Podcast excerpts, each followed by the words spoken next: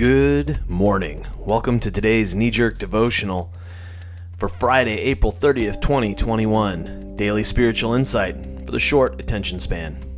Our passage this morning is Colossians 3 1 through 11. It goes like this So, if you're serious about living this new resurrection life with Christ, act like it. Pursue the things over which Christ presides. Don't shuffle along, eyes to the ground, absorbed with the things right in front of you. Look up be alert to what is going on around in Christ. That's where the action is. See things from His perspective. Your old life is dead. Your new life, which is your real life, even though invisible to spectators, is with Christ in God. He is your life. When Christ, your real life, remember, shows up again on this earth, you'll show up too, the real you, the glorious you. Meanwhile, be content with obscurity like Christ. And that means killing off everything connected with that way of death sexual promiscuity, impurity, lust, doing whatever you feel like whenever you feel like it, and grabbing whatever attracts your fancy. That's a life shaped by things and feelings instead of by God. It's because of this kind of thing that God is about to explode in anger. It wasn't long ago that you were doing all that stuff and not knowing any better. But you know better now, so make sure it's all gone for good bad temper, irritability, meanness, profanity, dirty talk. Don't lie to one another. You're done with that old life.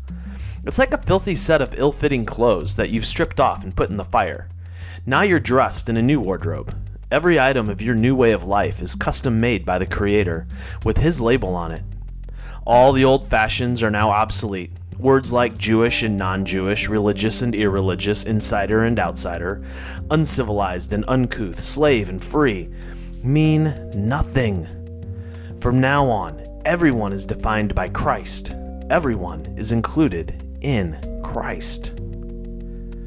Now, we are living through a time where tribalism rules.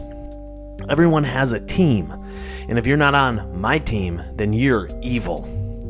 There is no in between. Everywhere we look, there is a litmus test for being in this or that tribe. Nuance? Compromise? Growth? Change? These are not things that are possible amongst the tribes. You cannot partner with, work with, or see anything good in the other. You simply aren't allowed to do that. We, the more we move in this direction, the more exclusive and exclusionary the tribes become.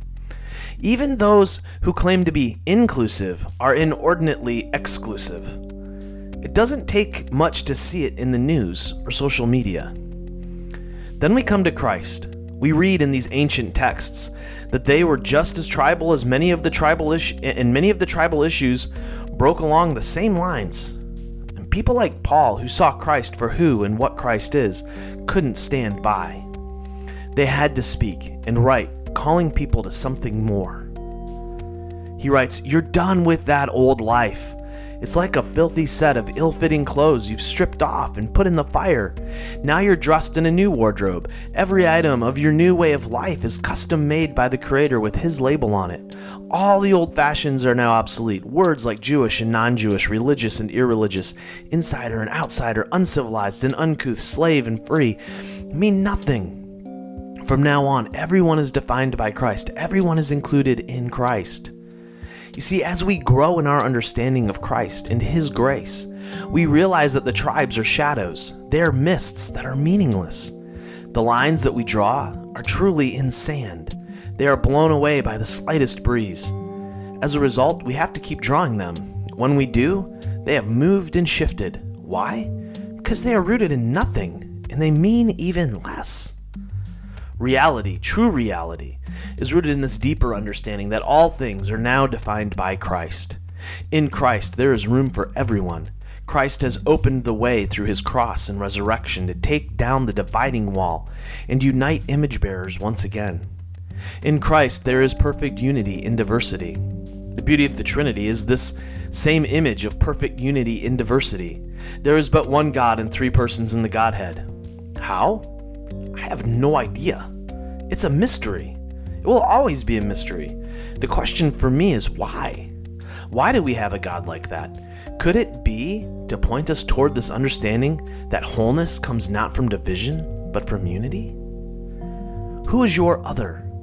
If we claim to be like Christ, or that we are seeking to set our minds on Christ, then we have no choice but to intentionally tear down the lines that we have drawn and move toward others in love and grace and mercy. Who is your other? Who do you need to add to Paul's list? Till tomorrow, love well, my friends.